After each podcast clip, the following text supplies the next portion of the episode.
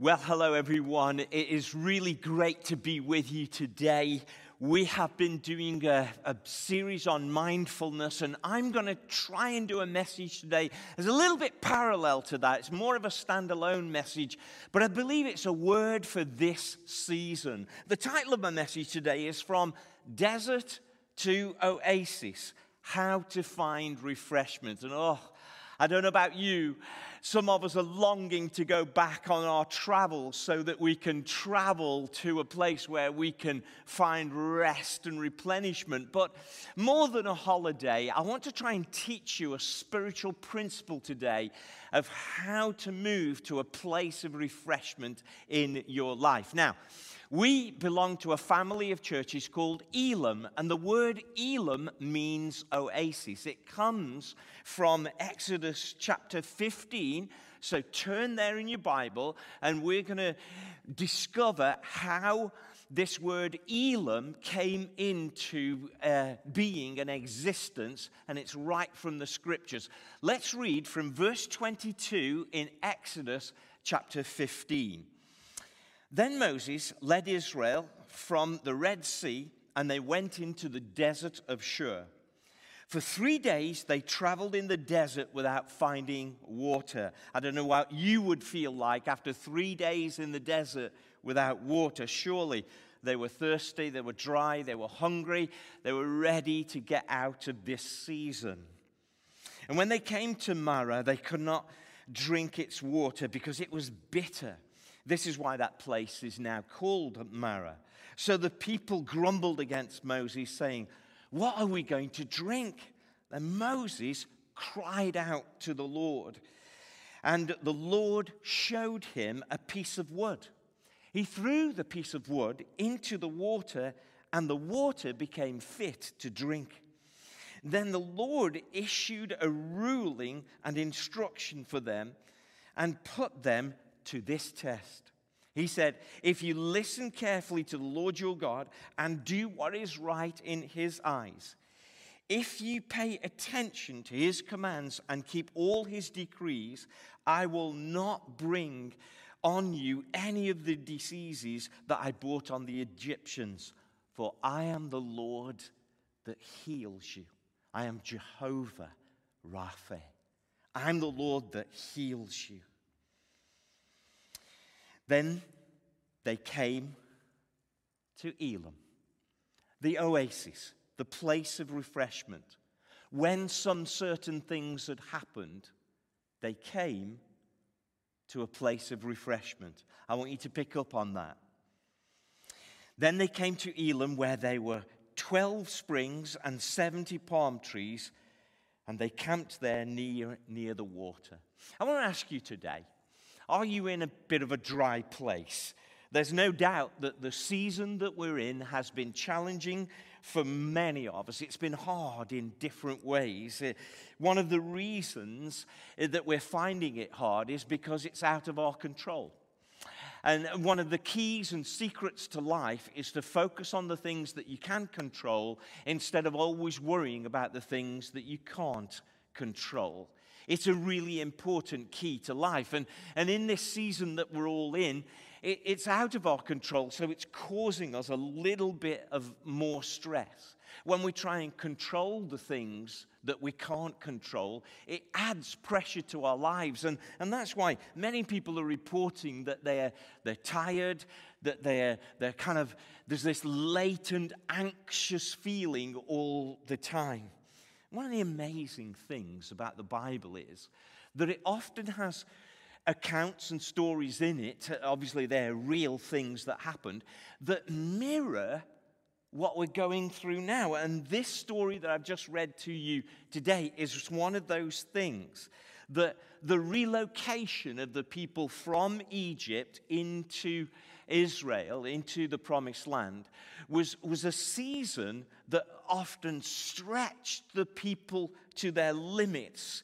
Uh, this finding the new homeland and, oh, when is this going to be over, was, was often the cry of Israel. They became weary, wondering how long this journey was going on. And they, like us, had to learn to find refreshments whilst in the season. And that's my message today. How can we come to a place of oasis, of refreshment, right in the middle of this season? This story has got lots of contrasts. For instance, they begin in a desert and they end in an oasis. If you're in a desert right now, I want to teach you some principles that takes you to the oasis, to the place of refreshment in life.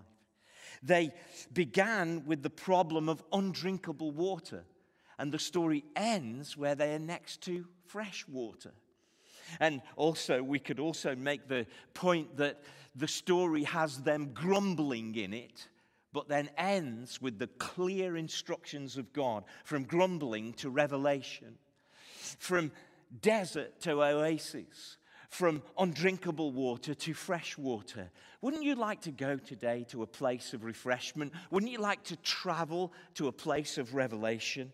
How can we move from this oasis, from this bitter water, from this grumbling, over to uh, how can we move from the desert from the, to the oasis, from, from bitter water to fresh water, from, from grumbling to revelation? How can we going to travel to that place? Uh, you know, when I was in India, in Trichipali, and we've got a church there over in Trichy, I looked at my phone and the temperature was 40 degrees. And for an Englishman, 40 degrees is just out of the question. For some of you, you were just longing for those temperatures again from some of the uh, places that you come from. But for me, I was absolutely melting, I was, I was overheating. And I think that's how some of us are in life today. That actually the heat has been turned up and it's draining you, and you can't wait to get back to that place where you can be in a place of refreshment. Well, today I want to teach you three principles of moving from dryness to refreshment. Three simple ideas. And actually, they are simple. There are things that you probably already know. But these three things will take you from a place of, of feeling overheated and worn out to a place of refreshment. Firstly, number one, we see in verse 25, it says, And Moses cried out to the Lord. Moses seeks and asks and begins to intercede. And this term, cry out, is really strong. And it might seem an obvious answer, but in order for you to move forward, you need to pray. But not just speak a few things, but you have to pray before you plan and your prayer has to be deeply from within us. We know in the New Testament that the Bible says that the Holy Spirit intercedes from within us and groans with words we can't say. And what we've got to do is get into this intercession type praying. This, this, this real praying, not just a few words. But if you want to move from a dry place to a refreshment place, it's time that as you begin a deeper type of prayer, a, a, a, kind of spending time with God where you think, you know what, I'm just going to stay a bit longer and, and really say what's on my heart. When you get onto that type of praying, Moses didn't just say, Oh Lord, can you help? He cried out. He began to say, God, I really need to hear what you have to say. And then it's when you do that type of praying, that's when revelation comes. Out of that sense of desperation, out of that crying out to God, it's from that place that we can begin to plan. I am guilty, like many of us. We jump to the plan before we've prayed. And I want to just reverse that. You've got some things in your life right now, and you're planning and hoping that they'll change, but actually, you need to pray before you plan. And that's the first step of moving from dryness to refreshment. So why not make a, a, fresh commitment this week to say, I'm going to spend some a little bit of extra time, but in deeper prayer, more earnest prayer, more prayer that's a bit more honest. The second thing is that when Moses cried out to God, the Lord showed him a piece of wood. The revelation was something that might seem unimportant or weak or what good is that? The Lord actually said, Look at that piece of wood, and that has got your answer. He showed him a piece of wood. I just want to make the point we have a piece of wood that changes everything in our lives. It's called the cross. And because as Christians, we have become so familiar uh, of saying the cross, wearing a cross, we forget all what Jesus did on the cross. In fact, in 1 Corinthians 18, 1 Corinthians chapter 1, verse 18, it says, For the message of the cross is foolishness to those who are perishing, but to us who are being saved, it's the power of God. 1 Corinthians chapter 1 verse 25 says for the foolishness of God is wiser than human wisdom and the weakness of God is stronger than human strength. God wants to use something as foolish as the cross to teach us just a, just a, a great deal about his inner nature. We have to trust that this means that God has chosen the cross this, this weak and unimportant looking thing is actually the, the means of healing and change for all of our lives. And, and instead of us being so used to it, I want to take you back to the cross. And I know this might seem an old fashioned thing to do, but will you come back with me to the cross? Because what Jesus did on the cross brings restoration to the mind, the body, the emotions, the soul, everything about you can be touched by what Jesus did on the cross. Colossians chapter 1, verse 20 says, And, th- and through him to reconcile himself to all things, whether things on earth or things in heaven, by making peace through his blood shed on the cross. The Bible is absolutely clear that the cross is central to everything you need.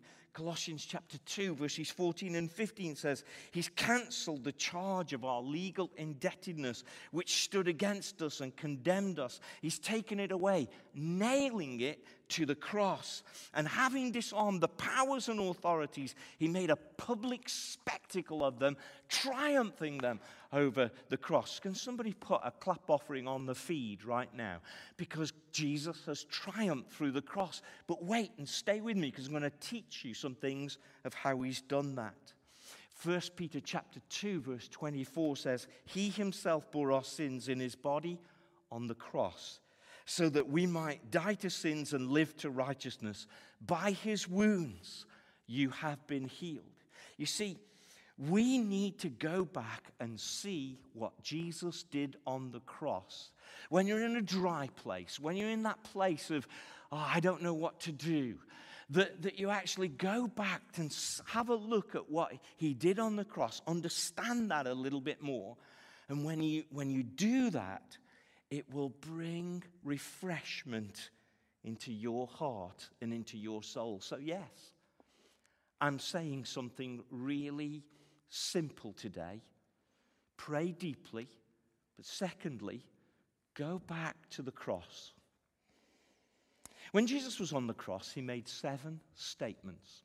And I'll just take you through those really quickly to try and get you to jump in again and give you a fresh revelation again of how important what Jesus did on the cross is to us.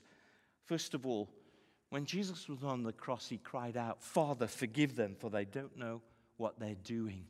You see, forgiveness is our biggest need. We need to be forgiven of our sins. And if you're struggling today, you can be forgiven of your sins by coming to Jesus and saying, Thank you for what you did on the cross. He completely offered his life and offered forgiveness for our sins. If you're guilty today and that's causing dryness, ask God for forgiveness. And then in Luke chapter 24, he turns to a thief on the cross and says, Today you will be with me in paradise. And that tells me that Jesus meets our need for wondering what will happen in the afterlife. Many people think, I wonder if there's anything after this life. Well, the cross tells us there is something after this life, and we can go to that paradise if we begin to receive and we accept Jesus. And also, the person uh, asking Jesus, Remember me when you come into your kingdom, he'd not done anything, he nothing to earn it. He just simply said, Remember me. And, and today, Jesus wants to say to you, Forget all your striving and all your working, but come to me, and I will guarantee you the afterlife. The next thing that Jesus said from the cross, you can read it in John chapter 19, verse 26. He looked at his mother and said, Woman, behold your son. And then looking at the apostle John, he said, And behold your mother. Jesus took care, even in his moment of agony, of his family. And the cross reminds us that our family relationships are crucial. You know, actually, in taking care of his mother, by the Jewish law, it was the oldest son's responsibility to take care of the family if the father had passed away. And right to the end, Jesus was obeying the law by doing this. We can obey God even under pressure. We can remember that God can give us strength even under pressure that Jesus was under. He still obeyed. But the cross reminds us that our families are important to God and that He wants you to make sure that you include Him in your family life so that He can begin to shape that and mold that into what He wants it to be. And then, probably the most dramatic statement that Jesus said from the cross, you can see it there. He says, My God, my God, why have you forsaken me? And, and Jesus totally understands our separation from God. For, for you who are dry right now, for you who you don't feel God, you don't, you don't sense His, His presence at all, and, and you feel like you're drifting away from divine purpose, on the cross, Jesus says, I understand exactly how you feel because I felt like that too.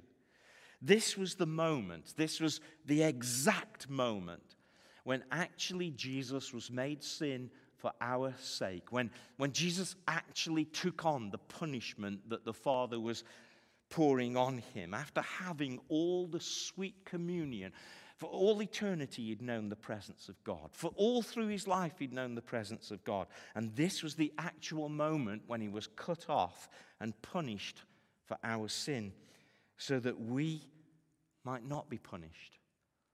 And so today, if you're punishing yourself, I want you to know that Jesus has already taken that punishment. If you're guilty about the things you've done, sure, you've got to confess them, you've got to ask for forgiveness, but know this that Jesus, who knew no sin, was made sin so that you can be made the righteousness of God. That's what 2 Corinthians 5:21 says. Understand that he totally gets it that you might feel separated from God, but He's reaching out to you right now. And you can understand, you can move from that dry place to a refreshment place by understanding that He took your punishment. And then from the cross, Jesus said, I thirst. This is hard, I thirst. You can see that in John chapter 19, verse 28. You can see it. And when you look at Jesus on the cross and you know that he's thirsty and he's almost wrung out. We know that he totally understands all our human feelings, that he totally gets that we have human needs. In fact, in another place, Jesus teaching about provision said, Surely, don't you know that your Father knows you need all these things? He's going to provide for you. Jesus gets it that you are wrung out sometimes and He knows your human needs. And then Jesus said from the cross, It is finished. And this wasn't a cry of resignation, like, oh, I'm glad that's over. It was more of a cry for a victory. in fact, in the Greek, the word finished means it's really complete. There's nothing left out. That I, there is not one thing uh, left undone that I needed to do. It's complete, it's finished. It's not a resignation speech, it's a cry of victory. And this is the point in what Jesus did on the cross, it's enough. Stop trying to think, oh, do I need this? Do I need that? What Jesus has done on the cross is enough to save you, heal you, build you, repurpose you. It is enough. Stop striving. And lastly, the words from the cross Jesus says, Father, into your hands I commit my spirit. You can read that in Luke chapter 23, verse 46. And Jesus did not have his life drained out from him. Nobody took his life away from him. He gave it. In fact, uh, really, this phrase means that Jesus dismissed his spirit and said, Okay, now you can go. But what he does is we see that at the end of his life is the way we must live our lives. He gave his spirit over to submission and the care of his Father. And the way Jesus ended our lives is how you have to carry on right now and give your life in submission and care to God. You see, the cross of Jesus and what Jesus did on the cross meets every spiritual human need that you have. And I want to take you back to the cross today, if you're in a dry place, and just get a glimpse of what Jesus did on there, and let that begin to re- replenish the inside of your spirit. And, and in our story, Moses takes this unimportant piece of wood and throws it in the midst of the bitter water. And I want to say to you take what Jesus did on the cross and put it right in the middle of your life and your problems and your dryness and your bitterness, and that cross will begin to purify and sweeten out everything in your life. Number one, pray like you really mean it. Number two, go back and have a look at what Jesus did on that unimportant piece of wood, the cross, that actually is completely important and life changing and history making. Number three, and the last way we can move from dryness to oasis today is Moses then, and then, then there is a call for ongoing obedience and trust. This leads to a deeper revelation of the healing nature of God. Let me remind you of it. It says, If you listen carefully to the Lord your God and do what's right in his eyes, if you pay attention to his commands and keep his decrees, I will not bring you on any of these diseases that I brought on the Egyptians, for I am the Lord who heals you. You see, I have to say to you today that it's ongoing obedience that brings you a deeper revelation of the healing nature of God. This is a call for you to be different uh, than your old life. This is a, a test. God always actually does give us uh, uh, alternatives. He says, Well, you can choose that way, or you can choose to get into obeying me, get into what my word is. You can choose the alternative of what's the right thing to do is. This is when he says, listen carefully, he's saying, perceive it, take it into your inner being. He's saying, do do what's right, act on things that you know are right. Don't just intend what they do. And he says, pay attention to my commands. Look at the details of them. Don't loosely interpret them. They mean what they mean. You know, the Ten Commandments are not ten suggestions, they are ten commandments. There are some things that Jesus says, don't do this, understand it, do that understand that it will help you. And if you live like that, instead of having this loose association with truth, then God will refresh you. Everything I've tried to uh, work around to my advantage without consulting God has never worked to my advantage.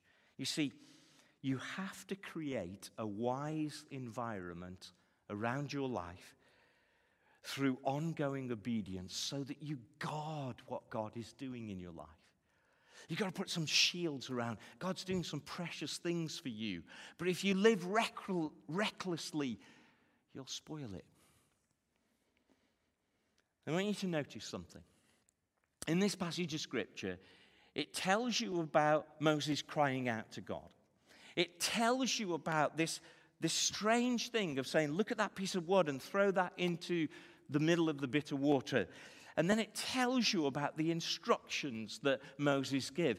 And then it says, and then they came to Elim. It's, it's like that Moses had to cry out, then he had to see the wood, and then he had to get the commitment of, of living in obedience, and then they got to the, the oasis. And that's actually how it works. These three things will bring you to the place of refreshment. Number one, deep, earnest prayer. The prayer that says, I'm not letting you go until you bless me, Lord. Number two, going back to the cross. And you know, lots of you love the hymn, the old rugged cross. Well, why don't we just go back there and look at what Jesus did and, and begin to say, you know, this is enough for me. This can forgive me. This can heal me. This, this is enough for me. Why don't you go back there? And number three, ongoing obedience so that you're not living carelessly, that you are checking in your rearview mirror. You're checking around yourself. You know, uh, some of you know I've just bought a new car. It's got so many sensors and beeps and safety things. It's always checking around for safety. And, and that's how we need to be. A cycle of these three things will bring you out of a dry spell. So today we're going to, we're going to spend some moments in worship in just a few moments. But I wonder if you could kind of stand with me where you are or, or, or right where you are in your living room. If you, if you could kind of just uh, get into a posture of worship and say, Yeah, Lord, I, I really want to speak to you. This is really what's on my mind. Yes, Lord, thank you for what you've done on the cross. Show me the part of the cross that I need. Is it that you need to understand that He understands you? Or is it that you need to say, okay, there's some of the commandments that I've got a loose association with. I'm going to tighten up my obedience by your grace, by your help, by your strength, of course, not on my own strength, but help me, Lord. I want to obey. Come on, why don't you just come right now? And we're going to go into a time of worship, and let's just worship God as we go from a dry place. It may take you a while to a place of rest replenishment, and oasis. God bless you and thank you for listening today.